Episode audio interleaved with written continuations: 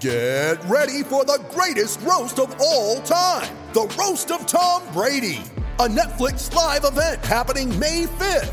Hosted by Kevin Hart, the seven time world champion gets his cleats held to the fire by famous friends and frenemies on an unforgettable night where everything is fair game. Tune in on May 5th at 5 p.m. Pacific time for the Roast of Tom Brady, live only on Netflix. You ready? Showtime. On May 3rd, summer starts with The Fall Guy. Let's do it later. Let's drink a spicy margarita. Make some bad decisions. Yes. Audiences are falling in love with the most entertaining film of the year. Fall guy. Fall Guy. Fall guy. That's what the poster said. See Ryan Gosling and Emily Blunt in the movie critics say exists to make you happy. Trying to make it out? Nope. Because I don't either. It's not what I'm into right now. What are you into? Talking. Yeah. The Fall Guy. Only in theaters May 3rd. Rated PG-13.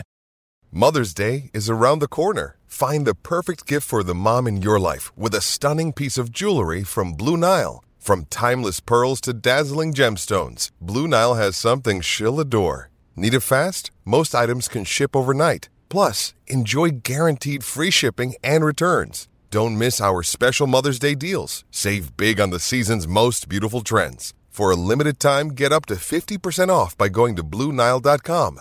That's BlueNile.com.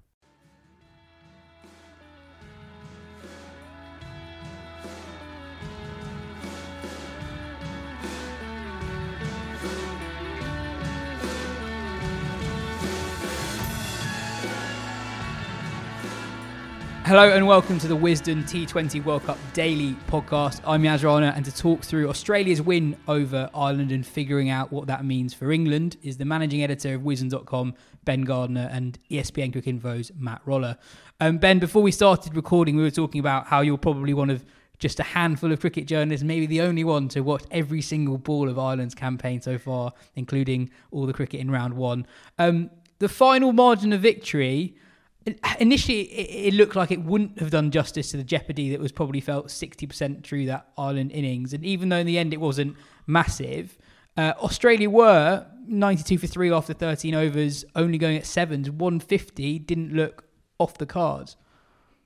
Uh, yeah, it was a funny sort of game because, um, as you say, like it's quite a convincing margin of victory. It looked like it was going to be even more convincing at one point, and yet Ireland will sort of be kicking themselves that they let it get away from them. I think. Um, I think Finch played. I, I, I wouldn't at all say that this is Aaron Finch being back. I don't think he still looked especially like he was timing it sweetly, like he sort of can. It was sort of a very canny, not from a very experienced player who knew there would be guys he could target. And, and after that, well, yeah, after that 39, I think the next three went for like 53 runs or something, and that kind of decided the game, as did the opening burst. And obviously, Starc can do that to anyone, swinging the new ball, attacking the stumps like that. But to give two wickets to Glenn Maxwell in that fashion, that will really, really hurt them. And then, and then even after that, you had Lorcan Tucker play absolutely brilliantly. And going to the last three overs, they needed what 44. And you think then, if like if he manages to farm the strike well, and actually, it almost felt like Ireland didn't realise quite how close they were at that point. Like it was almost a bit like they were going through the motions. There was a single, so they just took it. When actually, if you're Tucker and you're basically seeing like a football, you're blasting everyone to like everywhere. If you face the strike, you'll back yourself to hit, you know, a couple of sixes in in every five balls, and then maybe get a single. And actually, you'll be getting pretty close with that. Um, so yeah, a, an odd game that looks like a thrashing, and that I guess people won't be talking about too much come the end of the tournament, but that was interesting in its own way, I suppose. Mm. Um, Matt, one of the players who really stood out for Ireland was, was Josh Little, who's having some tournament. He's going at just over sevens across the competition. He's taking good new ball wickets. How how good is he? Is he someone you'd expect to get an IPL deal in the new year? That's a that's a really interesting question. I suppose it's difficult to evaluate um, outside of competitions like this because a lot of the time Ireland um, don't play as much international cricket as they would like to. Obviously, they did have a decent fixture list. Um, the home summer just gone, but I don't think they play an awful lot um, in in the 2023 summer as it stands. There's a couple of qualifying tournaments to play. Um, and it can be quite difficult to judge people when they're sort of, you know, I suppose the standout bowler in an attack, but you wonder whether that, you know, that effect has some kind of impact on on how teams approach them and they sort of try and play out one guy. But I think through this World Cup, he's been really, really impressive. I mean, he, he consistently bowls at decent pace without being expressed, but I think has this um, he's got quite a sort of whippy wrist action, which I think enables him to get uh, find some seam movement when it's on offer, and also find some extra bounce, which has been really effective um, during this competition. Um, I think he's got a rare skill in being able to bowl in all three phases of the game. I think we've we've seen him um, be pretty destructive with the new ball in this tournament, but he's he's previously d- done well at the death, and uh, and obviously uh, Andy Balbirnie sort of been bringing him back through the middle overs today. That felt like quite a big wicket when he got Maxwell out. Um, and I think the eleventh over was when he bowled his third, which was relatively early. Um, and yeah, he's, he's he's already had a little bit of a taste, I guess, of franchise cricket around the world. Um, I suppose the key thing for that generation of Irish players is the fact they no longer have access to county cricket unless they're overseas players, which has been a real um, big shift since they got Test status, and that that was a direct result of it. Um, so yeah, it means it's it's it's really important for them to try and get the, that exposure overseas and the development opportunities around the world. So I think by playing in stuff like the T10, Lanka Premier League, you know, it might not get a huge amount of attention back in Ireland or even, eh, you know, outside of the country. It's happening in a lot of the time, but um, I, I, that seems to have really helped him. And eh, IPL, you know, it, it's probably a bit of a stretch, but he was there as a net bowler last year with Chennai. There's every chance he'll do something similar this year if Ireland's schedule allows, I would think. And yeah, who knows when when you've started to get your name out there and um, you start to meet a few people around the franchise circuit, analysts and GMs and bowling coaches and all that sort of thing. There's a lot of uh, overlap and crossover. So who knows? Maybe he could. Uh, maybe he'll impress the right person at the right time and get a deal. And you'd think he'd start to be sort of like a, a shoe in for that that next rung. I guess. Like I'd be I'd be very surprised if a BBL team doesn't snap him up, considering he'll have you know good availability. Um, that he's, he's he's young and he's sort of willing to learn and that sort of thing, uh, and possibly a, a may, be a lower price point as well because as you say he comes with those extra like he'll have that extra motivation to go to those sorts of tournaments because he's not doing much else. He won't be losing out on stuff um, and because he is so eager to improve and impress i guess. Mm. separate this is for a separate podcast but josh little playing for ireland is one of those player team combinations that just makes me want t20 cricket to have four bowlers allowed to bowl five overs rather than five bowlers being allowed to bowl four. Anyway um, Ben, Ireland, as, as well as Australia accelerated, Ireland really lost their way with the ball towards the end of the innings. Mark Adair, in particular, got some tap. His third over was an 11 ball over, and he really struggled with the shorter boundary in particular, not really sure where to bowl, bowling too wide to kind of counteract it, but couldn't really pull it off. Uh, yeah, and and and that's the thing. It's just such an odd odd card to look at because it was kind of that that third bowler, which was a weird sort of combination of uh, of Fionn Hand, uh, Gareth Delaney, and Mark Adair. Or I guess I guess that's what a, that fourth and fifth bowler that kind of cost them because the rest were just doing so good. But yeah, Adair is a funny one because we've we've obviously seen him bowl really well. There's no question that he's a bad bowler. It was just a, a, a bad night at a bad time for Ireland, I think. Um, and I don't think Ireland really had a choice because they left out the uh, the spinner in favour of Fionn Hand, who bowled obviously that brilliant ball to Stokes and was good in that game against England. But then George Dockrell bowled really well, so you're wondering then if they actually would have quite liked Simi Singh to be in that eleven. But then Gareth Delaney wasn't, you know, he wasn't cheap. He was going just under tens, and he's also not going to be a, a, death bowler. And that was the that was the really tough thing that Adair had to then come back on and bowl that that twentieth over, having already had a, you know, there's there's no recovering at that point. There's nothing you can do to really massage your figures when you've already gone and been so expensive. Um, so yeah, that that that was what cost them. But I don't I almost I can see why Ireland went with the team they did, uh, and I can see why they went with the choices of when to bowl bowl as they did as well. I think that it was kind of just just just that little bit of, of, of lacking in depth, lacking that kind of all round option that meant that that they basically came up short. I think. Mm. Uh, Matt Ben's already mentioned him, but Aaron Finch scored 63 or 44. He was the player of the match. Um, this is in in in some ways been the World Cup of awkward selection debates with Temba Bavuma, South Africa's captain out of Nick, Aaron Finch out of Nick, and Ben Stokes, England superstar. Not, England not really sure what to do with him. Um, are you convinced he's in any sort of form despite this? Not 63 or 44 has come at a decent rate, but he was the chief beneficiary of Adair's erratic third over.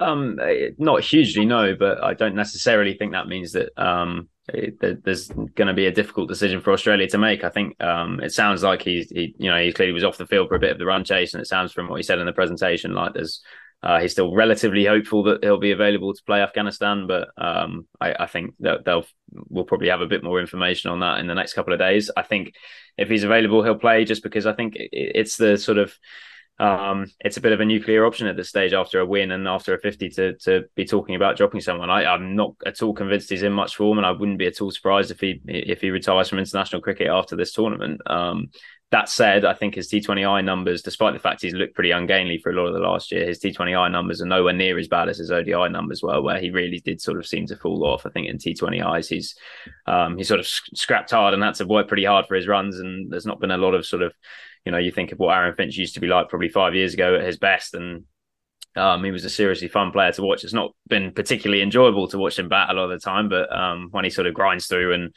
um, you know does does make bowlers pay to an extent in uh, that over against the Adair, I think it's relatively hard to argue um, against him being in the side for for the time being, and given everything that's gone on, and given where Australia are in the tournament.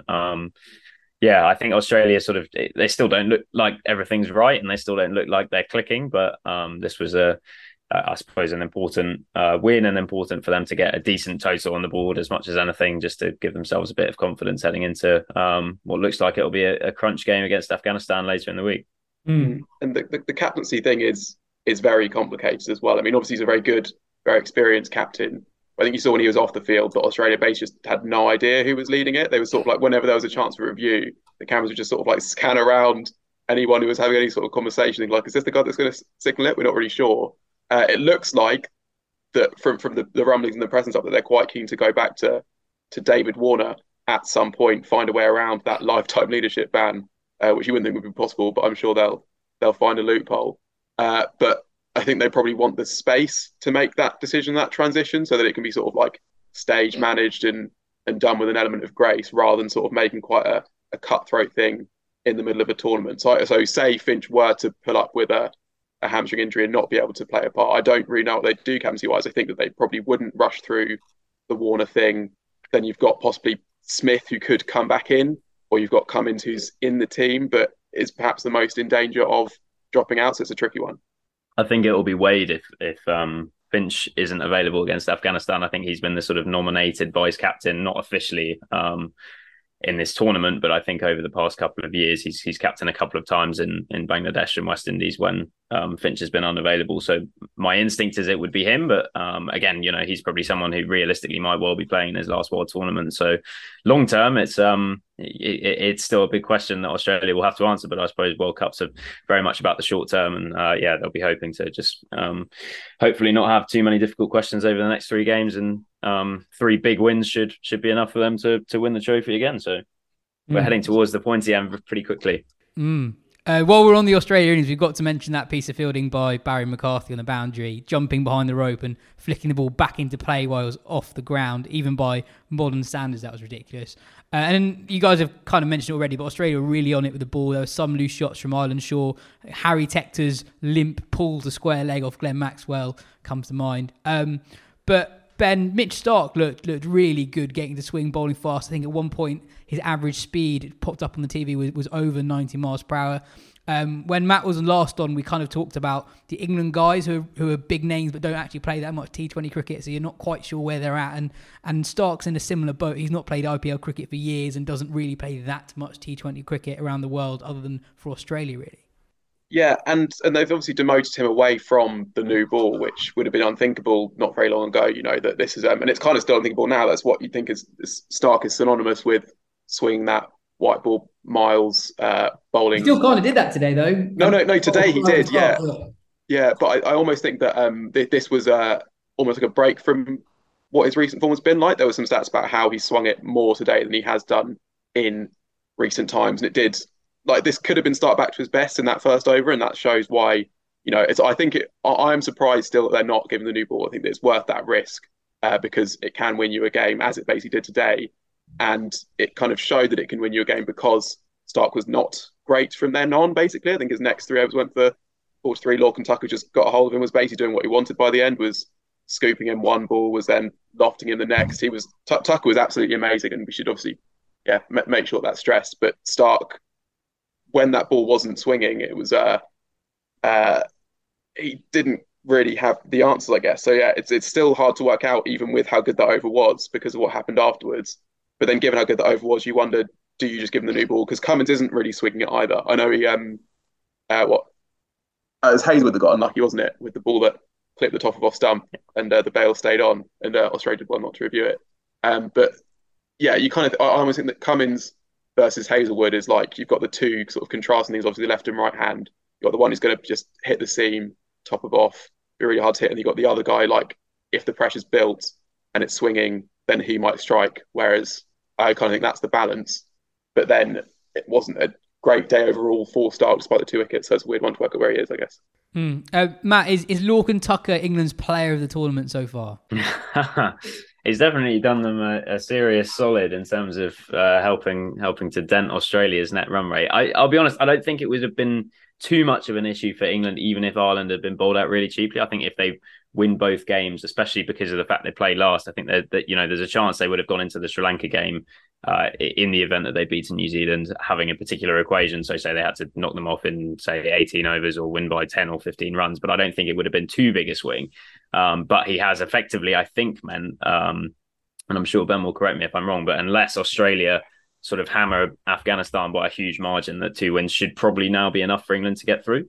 Um, and yeah, I think he, you know, he played played brilliantly, didn't he? I think, especially when you consider how far he's come in the last year, having been running the drinks for Ireland at last year's World Cup and left out in favour of Neil Rock, who was a real rookie at the, at the time. I think he was 21 and was keeping wicket in the last tournament. To have sort of um, I don't know. He's almost. It feels like he's almost stumbled into a role at number three, a little bit like um, Mitch Marsh did for Australia last year, where he, he sort of um, he'd been floating around the middle order, um, not really having any kind of settled role, and then uh, I think against South Africa this summer he got a sort of um, was when he first got a chance there, and they kept him at number three for the rest of uh, their T20 international summer after that, and uh, yeah, he's re- he's really thrived there. And as I, I, suppose the most impressive thing, as far as I was concerned, was the fact that he kept going really hard in the power play, despite the fact that you know it was absolute carnage at the other end. Because um, it would have been very very easy for him to sit in, go absolutely nowhere, and get a fairly pointless forty or forty. But as it stands, you know there was a it was a very very brief moment, but there was a um, just a flicker of a second where you thought, hang on, Ireland might actually still be in this after 17 overs, which wouldn't have been possible if he just knocked it about and um, sort of tried to tried to save face or just get a score for himself. So yeah, I thought it was a, a really impressive innings and uh, yeah, bodes well for Ireland again that he's someone uh, part of that that next generation of players um, who haven't had access to county cricket for their development, but has um, sort of managed to do well um, just playing through the Irish system. And I suppose he's he's the sort of guy along with um, you know, looking through Tector and Little and Adair and Delaney and people like that who are going to have to um, be the spine of the team for uh, for the next sort of five ten years going forward. And I think he's yeah um, put down a bit of a marker with that innings today. Ben, as we've established, you've watched a lot of Ireland, and he's had a great tournament. Not just runs here today, but runs against West Indies in England as well.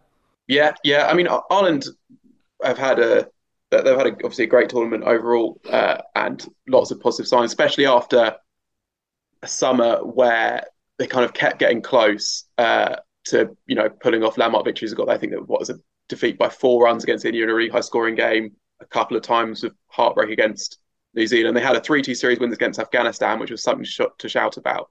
Uh, but they would have still sort of maybe questioned themselves over whether that next level, sort of not just the odd upset, but competing actually consistently, whether they could do that. And there's been that consistency in this tournament. I think you know um, apart from in that in that in that first game, they've kind of they've properly competed all the way through. Um, and uh, yeah, some some real bright signs going forward. Um, and and then having said all that, you know, they need a couple more results to go their way to be guaranteed a place at the next World Cup, um, the mm. 20th World Cup. I mean. Mm.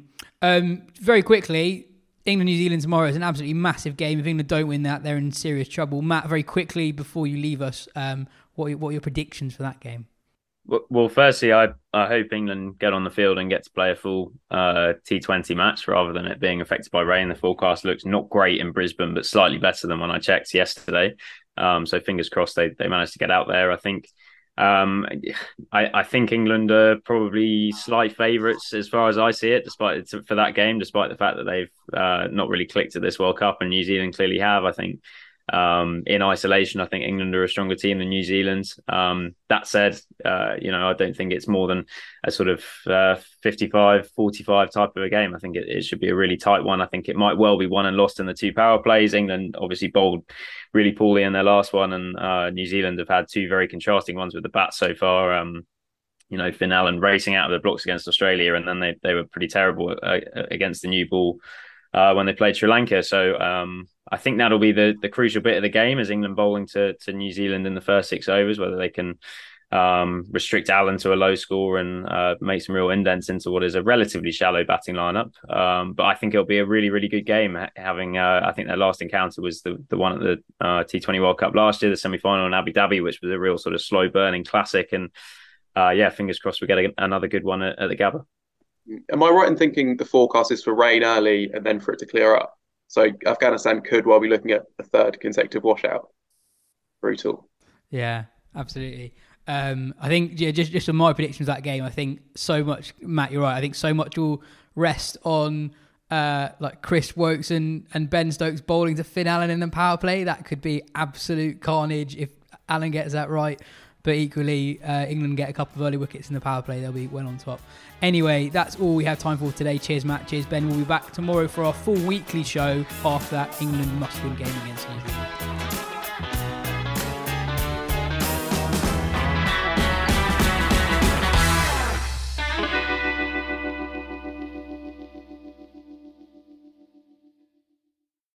Sports Social Podcast Network.